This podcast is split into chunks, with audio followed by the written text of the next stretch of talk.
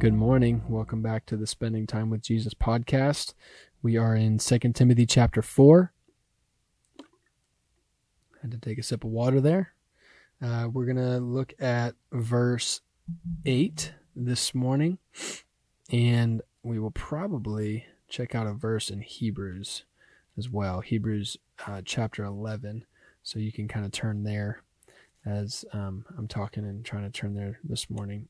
Uh, but I'm losing my place. I don't know where I'm in the Bible. Where's Hebrews? It's like right there. There we go. So verse eight uh, in Second Timothy four builds on what we discussed the last couple of days, verses one through five and six and seven, and then verse eight says, "Henceforth there is laid up for me the crown of righteousness, which the Lord, the righteous Judge, will award me on that day, and not only to me, but also to all who have loved His appearing." This verse hits on something that um, I think oftentimes we can be scared to talk about or not really know how to talk about, and that is the concept of eternal reward.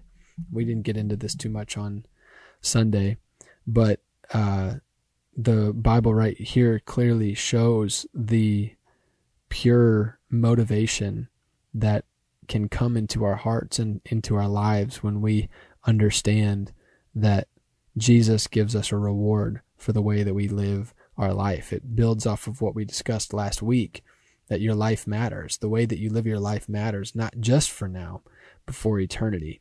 And so in Hebrews chapter 11, verse 6, the Bible says, And without faith it is impossible to please him. For whoever would draw near to God must believe, one, that he exists, and two, that he rewards those who seek him part of the cornerstone of theology is that God is good. We have to build on the fact that God is good. And part of him being good is that he is a rewarder of those who seek him. Hebrews 11 says that without faith it's impossible to please God.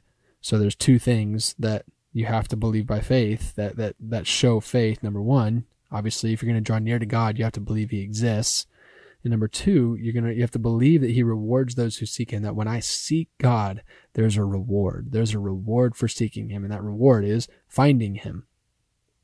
Um, Jesus talked a lot about rewards um, for eternity, and that can make us nervous because it makes it sound like things aren't fair or equal or all of that sort of things. And I think the bottom line is that it's not fair. It's not fair that in my sin, Jesus loved me enough to give me a new life to live by his grace and power. I no longer live, but he lives in me.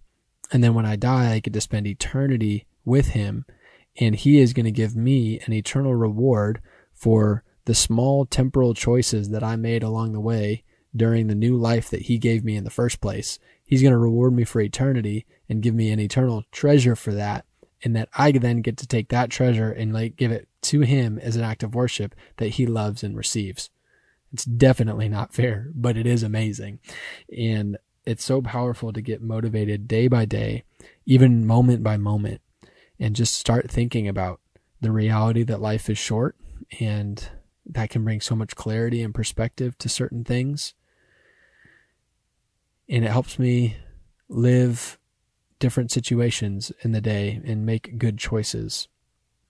To put it simply, what will matter? What will matter right now when I stand before Jesus? Will this matter at all? Do I need to freak out about it?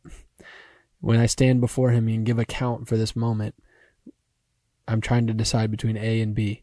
Which decision am I going to want to be accountable to in that moment? That may not mean you know exactly what to do, but generally it helps you know which one you'd rather be accountable to. So we get to live and be motivated by this crown of righteousness given to us by grace through salvation.